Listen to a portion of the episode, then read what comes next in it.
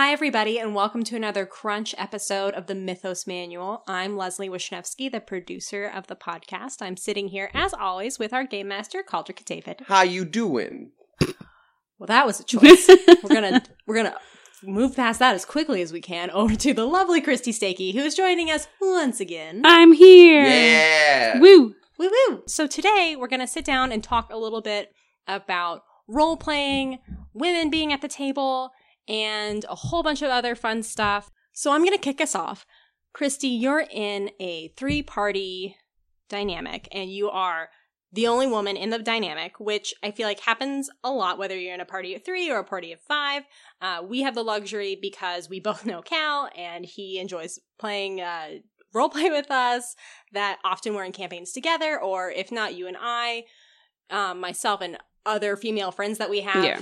Uh, so it really, least in my experience, changes the dynamic whenever you are the only woman at the table versus not. Yeah, I I would absolutely agree. I think in, in all of the longer form campaigns until Mythos, um, I there's always been other women at the table in the longer form games. Less so in society games or one offs. Then I'm often the only woman. Um, But those But- are so much shorter. yeah, they're not as long term commitments. Um, but Mythos is kind of a interesting dynamic because it is just the three of us, and then Cal and his myriad of NPCs. Mhm. and the people that live in my brain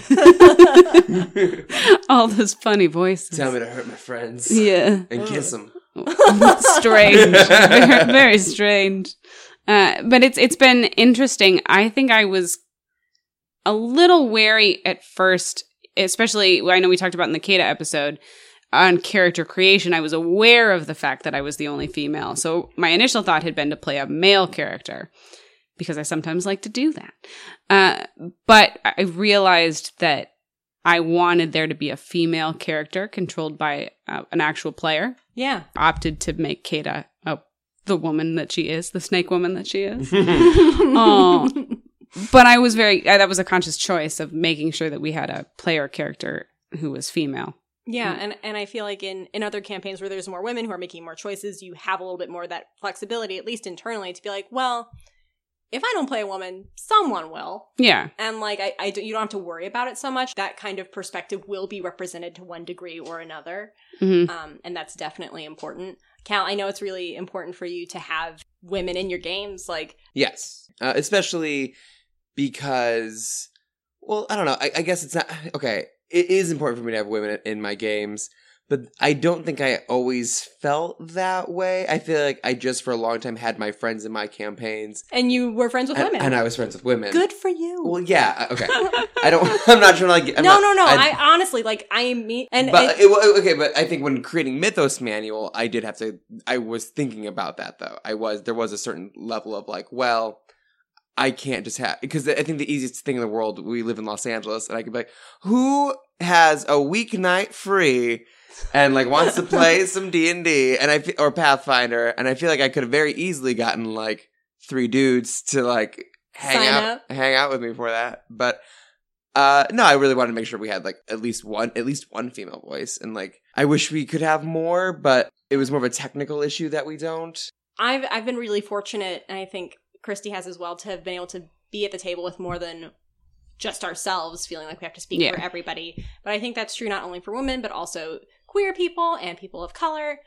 Not feeling like you're responsible for telling your story or like representing not just yourself, but like every woman who's ever existed yeah, sometimes it makes it more difficult to be comfortable in role play situations. For instance, like Alan shacking up. yeah, yeah.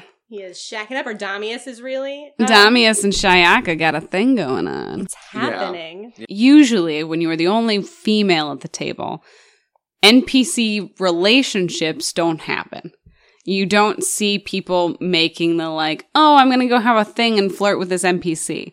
Like maybe there'll be a female NPC who flirts and is like this the the barkeep at a tavern somewhere, and then the male characters are like buy an ale and like have a one night hookup or whatever in the Yeah. tavern. Sure. But you don't often get these NPCs that develop into true like Relationships. Love relationships or and- love interests or anything. And if I had not had Alan at the table, maybe the storyline with Kata and Dalton wouldn't have gone that way. Yeah. Like I was always I was always gonna have her be because she was Kata is such an adventurous spirit. She was always kind of gonna be buddy with Dalton. Mm-hmm. Just because they're both kind of like rough and tumble. The rough and tumble, like Humans. people. Yeah. when Alan started having Damius be a little bit more flirtatious, first with Ruth, and kind of expressing his like past love for Ruth, yeah. and then having that like romantical option being uh, be on the table actually Yeah. um then i think it gave us kind of a freedom to explore that in a way that maybe if it, this had been an i i don't know maybe if it had been all guys at this table and me that would have happened anyway but i doubt it um, i feel like that we've been really fortunate with the way this has played out that like all options have been open to us Yeah, definitely. And I, I think in a lot of campaigns that isn't the option. In a lot of campaigns it is. Uh, but I also think it's it's kind of tricky, especially from the pers- especially from the place of the the game master to balance those relationships and make sure that they're um, true to character, but also like keeping in mind that like these are fantasy worlds and we are real life people. Yeah, there's a Mhm. lot to there's a lot to kind of consider. I think when it comes to setting up NPCs as a, uh GM, because like you, you, a you never want to get too explicit, I, I, or I guess you, I shouldn't say you never. I think everyone's just level of like what they're comfortable with is going to be very different. I've had friends who have been very like okay with some like some like really kind of intense like role play in terms of like physical stuff, like physical like affection or romantic kind of affection and like those can be like varying degrees of like difficulty for everybody to kind of sit down and like it's part of a game and like I think for some people that can suddenly feel too real or too like uh, am I playing still or what are we doing like and like Mhm. you've heard like I, I I've heard like horror stories from the internet of people who've like Yeah. GMs who've used that to like creep on their players and like you hear like so like you- yeah we talk about Amioto a lot because it's like this campaign we all did together except for Alan.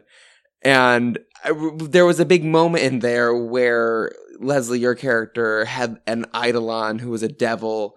And we played that. And then we kind of ended that on a love interest for Paul, Yeah. which was like kind of organically happened. Cal actually took over a lot of role play for my Eidolon because she was aware of more things than my character was. So it was easier for that role play to more organically take place. And she could talk, and it was we had a kind of a fun Mhm. dynamic with it. yeah. So in the end, it wasn't Paul and I role playing a romantic moment. It was Paul and Cal role playing a kind of fun romantic moment. Yeah, I will say that the way we play RPGs is not necessarily how everyone does it because we pop in and out of character pretty frequently. Yeah. We don't do the thing where you like, we're not total immersion people, right, we're not total immersion char- people. So we absolutely talk as ourselves and then, Go back in. yeah, and some of us have character voices and so it's pretty easy to differentiate when you're in character, when you're out of character.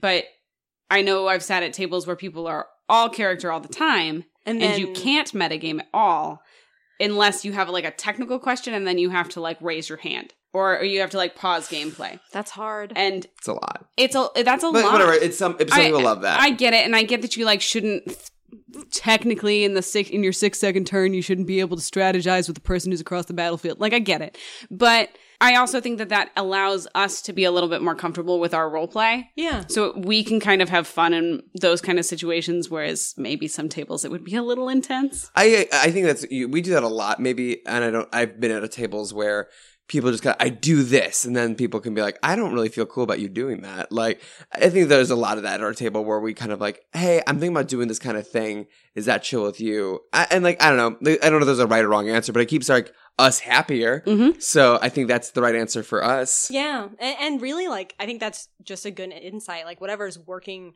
for everybody as a collective, and if it's super not working for one person, then it's not working for the collective. Yeah. yeah there's two big factors of like why there's more romantic things happening in Mythos Manual than any of my other campaigns really. Like I Mhm, never really I never really build it into campaigns or I haven't until now and I didn't really necessarily build it in. I just left it as an open idea.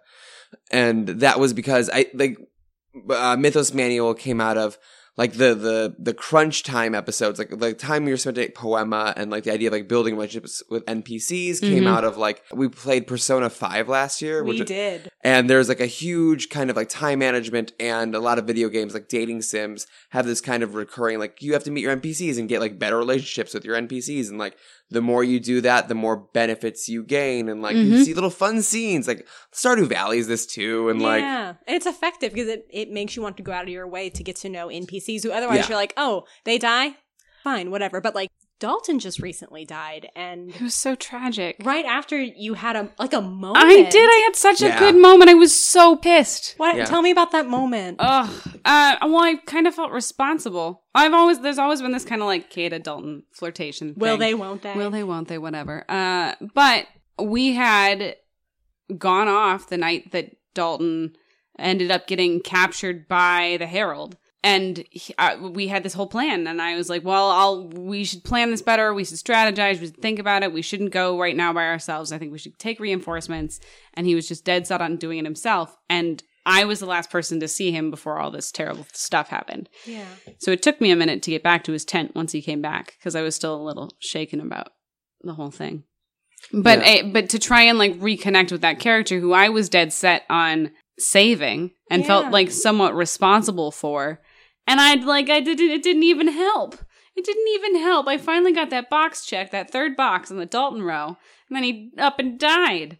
And you weren't even there. I- You were across camp. I was across camp. I couldn't let like, I I I don't know, Cal, but if I had been closer to Dalton, would you have allowed my character to make some sort of like a check, of some sort or save Yeah. or if it wasn't Kafka? yeah almost certainly I would have probably allowed you to make some sort of roll Yeah. Yeah. because like that is from what I understand, that is the function of those boxes. That is the function of those essentially goalposts with these NPCs are They have their own arcs. yeah, they have their own art. They all have things about them that are broken in some way or like need to be addressed. Uh, when we meet Dalton at the end in Avuba, he's very much this like brash and kind of broady guy who's very like me and my gun and you got nothing to worry about, sweetheart. Nah, nah, nah. Um, but then in that final scene, we learn sort of this new vulnerable thing about him about how he, he just wants to send home money to his father. Yeah, I'm kind of pissed that he died before I could find out what was going on with that backstory.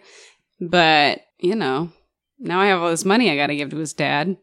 Are you going to give it to his dad or are you going to keep it? No, I'm going to give it to his dad, even though Kafka stole, stole a sword that I was supposed to take back to his dad. Now Kafka's got it. it was a bow Oh, it was a bow. You're right. Yeah. I was gonna be responsible and take it back to his dad eventually. Who knows? You could like if you leave the jungle, does Kafka really still need a bow? take it off of Kafka's body That's kind of my thought. yeah his, his corpse that he's gonna leave My question to you, Cal, about this like character checkbox mm-hmm. progression system. Mm-hmm, Um, I've often wondered how those tracks work with our different character, with our different player characters, because I technically put a lot of those Dalton checks there. You did, Mhm. yeah. But Kafka's the only one who's got any checks with Malik. it's true. But we're at three on we were at three on both of them. Yeah, So I- I guess my question is, are you tracking who's done what or because really the like the mechanic of it, the physical sheet that we're tracking it on just has us as a collective. As a- party. as a, blanket one. Uh, okay, well, that's a good question, and it didn't really occur to me when I was planning out the system. The the, the stay at Poema, the idea of breaking each day into like a, a morning shift and an afternoon shift, and like you'd have these activities you can do and all that kind of. I was like, oh, I was like, oh, this is like a fun tiny management game. I kind of forgot that the group of you could act like independently in a sense like obviously they each want to do different things and the way i kind of thought about it in my head was that the initial plan was like oh they, they each like spend they'd all work together each time to help people which doesn't make sense. So as soon as we started playing i realized that was dumb. Um and so it, essentially like it doesn't matter. Like you're all the checkboxes don't matter but like we know because like it, it's one of those things where it's like everything is important to me and like the rules are important to me. Like the situation and little mini game i've set up are important to me but like but only to help inform the story right? Like it doesn't like yeah sure malik it has like three check bo- like all three check boxes for malik from come from kafka. And that's made malik more like what those are like uh, uh, those check boxes are like how they feel about the group right? And how they feel about like the three of you uh, kind of in general. So even though like kafka like has gotten those points with malik he still like favorably looks at Kata and damius in like is, is just being like in a friendly way. And like he probably feels like you know if maybe if paul's interacting with him then they might have like a little bit of a bonus or something like that but like Mhm. yeah it doesn't like matter too much because that was just a way of tracking like their friendliness levels Yeah, it's here. also it's also informed kind of our own player choices when we choose to interact with NPCs. Like we know who we've spent more time with. So when things happen and when things happen to Ruth, Damius cares a lot more than I care, Yeah. even though I've gotten some of those Ruth boxes checked. You it's did. But we know in game as the characters. So I guess it's kind of sorted itself out because we're tracking which characters we care about, yeah even though your check marks were non-character specific. Mhm. Also, like you, unbeknownst to you, have already impacted like Dalton's story. Dalton was just supposed to disappear and then like show back up. once Dalton and Kata became like friendlier, I thought it was. I I realized I didn't want to give them like no choice in like Dalton just disappearing into the jungle and then reappearing because that was blazing. that was like my initial concept of like e- the character at first in, in general was like he was gonna be this guy who went crazy in camp and shot everybody. Oh. Uh, and then it turned into something else because I was like, I, I essentially I came up with his death before I came up with anything else about him. Mhm. So was he always going to be captured by the Herald, or was he just going to go Mm, jungle crazy? He was always going to get captured by the Herald, probably, or at least something kind of akin to that. Because his motivations were always the same. He was always going to get frustrated at how things were going and would just set up to set out to try to solve the problem himself alone. And that would lead to him being captured, and that would lead to all these terrible things that would lead to him coming back to camp. I never counted on him getting rescued. Was actually the big change. Like, oh. You guys going out to look for him, I never considered happening. Yeah, I mean, we can also talk about the fact that now we know that maybe we shouldn't have killed that heretic. Oh, yeah. like, Because the Herald is not necessarily. yeah, you we just went and killed that heretic so that we could get Dalton back because I really wanted to get Dalton back. So I just killed him. Well, you know, we didn't even talk to him. Like- Barely. like, like, it, like, if you looking back at that episode, because I was like, I remember leading up to him, like, oh right, the heretic. Like, this is gonna be a big story moment for me. I'm gonna have to really present some stuff. And then like, the, but then we get to that beat. And Alan and Paul are like, all right, well, here's the plan. Alan's really excited because he can suddenly like transform what he looks like. So he wants to, he's just looking for an opportunity to use the ability. right. true. And Paul, like, and Paul has never heard of a half baked plan he doesn't love. it's also true. and so that was like the plan was like like Kafka is a prisoner. They get close to the to the to the uh, heretic. Kate is a snake in the grass. Kate is a snake in the grass, off to the side in case things go sideways, which they inevitably will. Question mark? Question mark? Question mark? Profit. Well, it's interesting though because it sounds like you guys make decisions really quickly and effectively simply because your characters have motivations. Like Mhm. you want to keep Dalton safe. Kafka wants to get an A. Like all of these things that you guys have picked for your characters and have developed with these NPCs are leading to, I guess, story m- moving in a way that's really effective because oftentimes when when I when I play role play games, we get really mired in meta like, oh, should we do this? Well, we could do it this way, or it might be more effective to do this.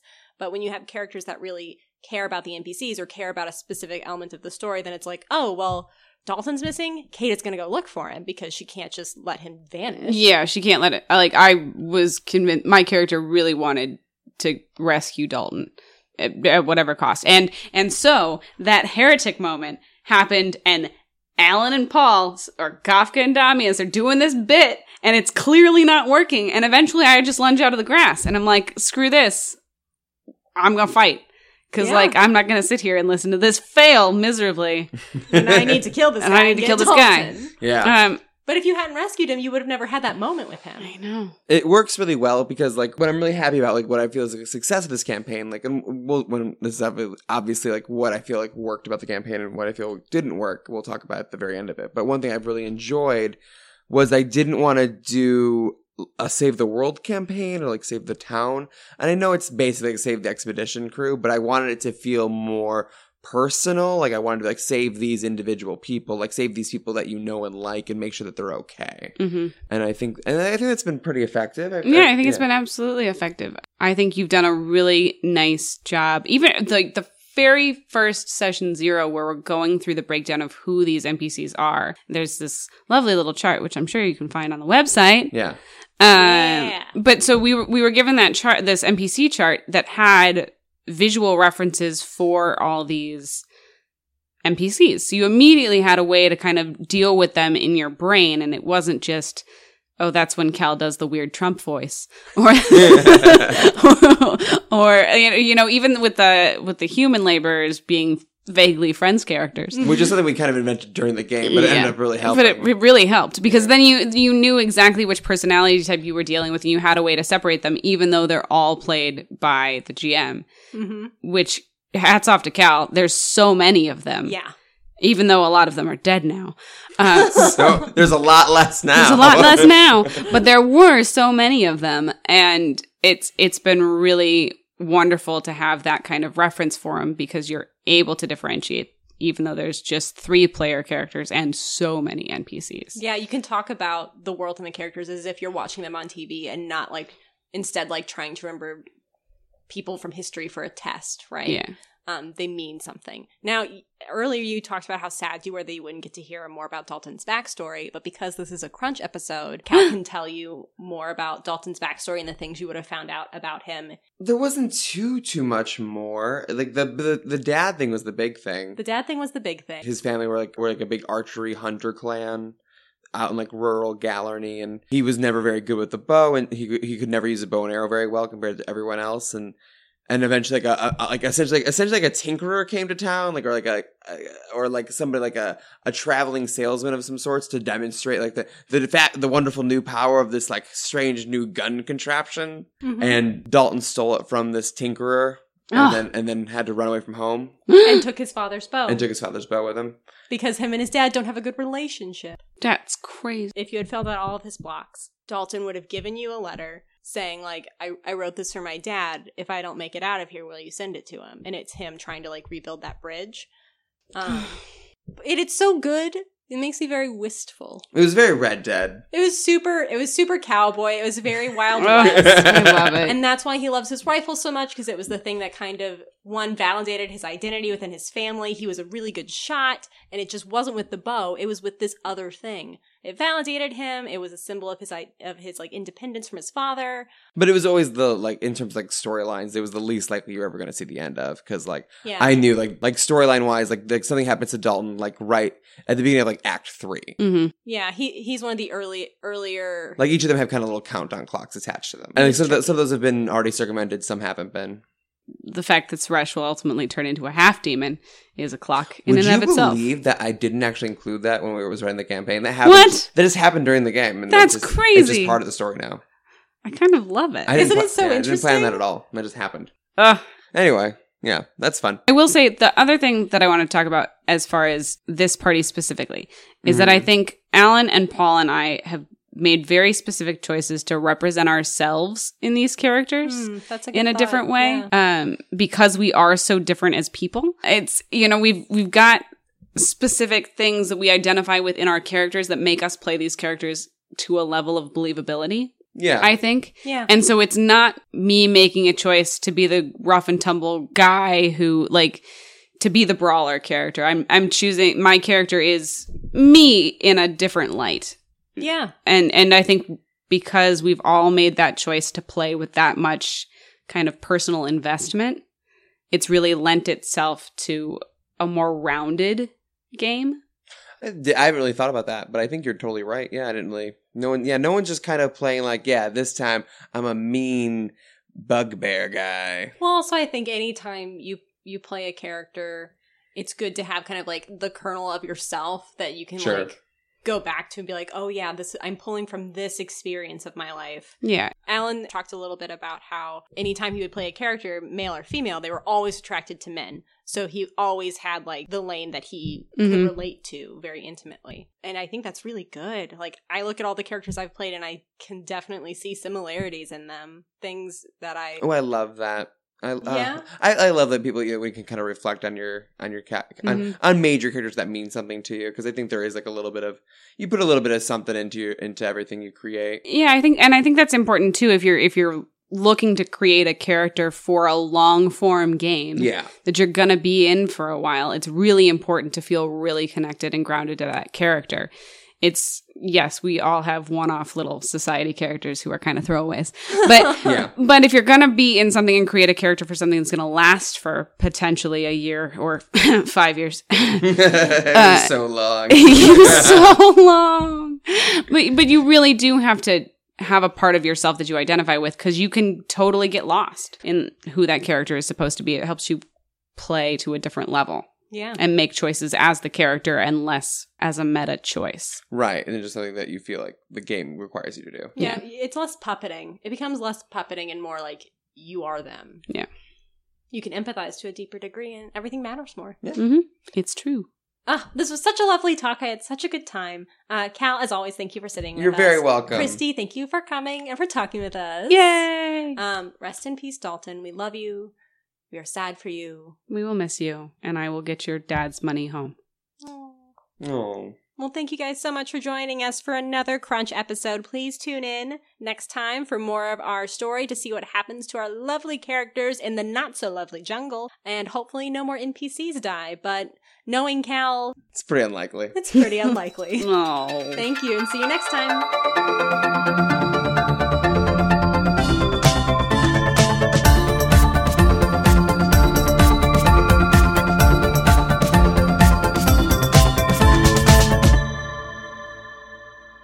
Thanks for tuning in for this week's chapter of the Mythos Manual. Please be sure to subscribe and leave a review, and we'll be sure to send you good luck on all your future rolls.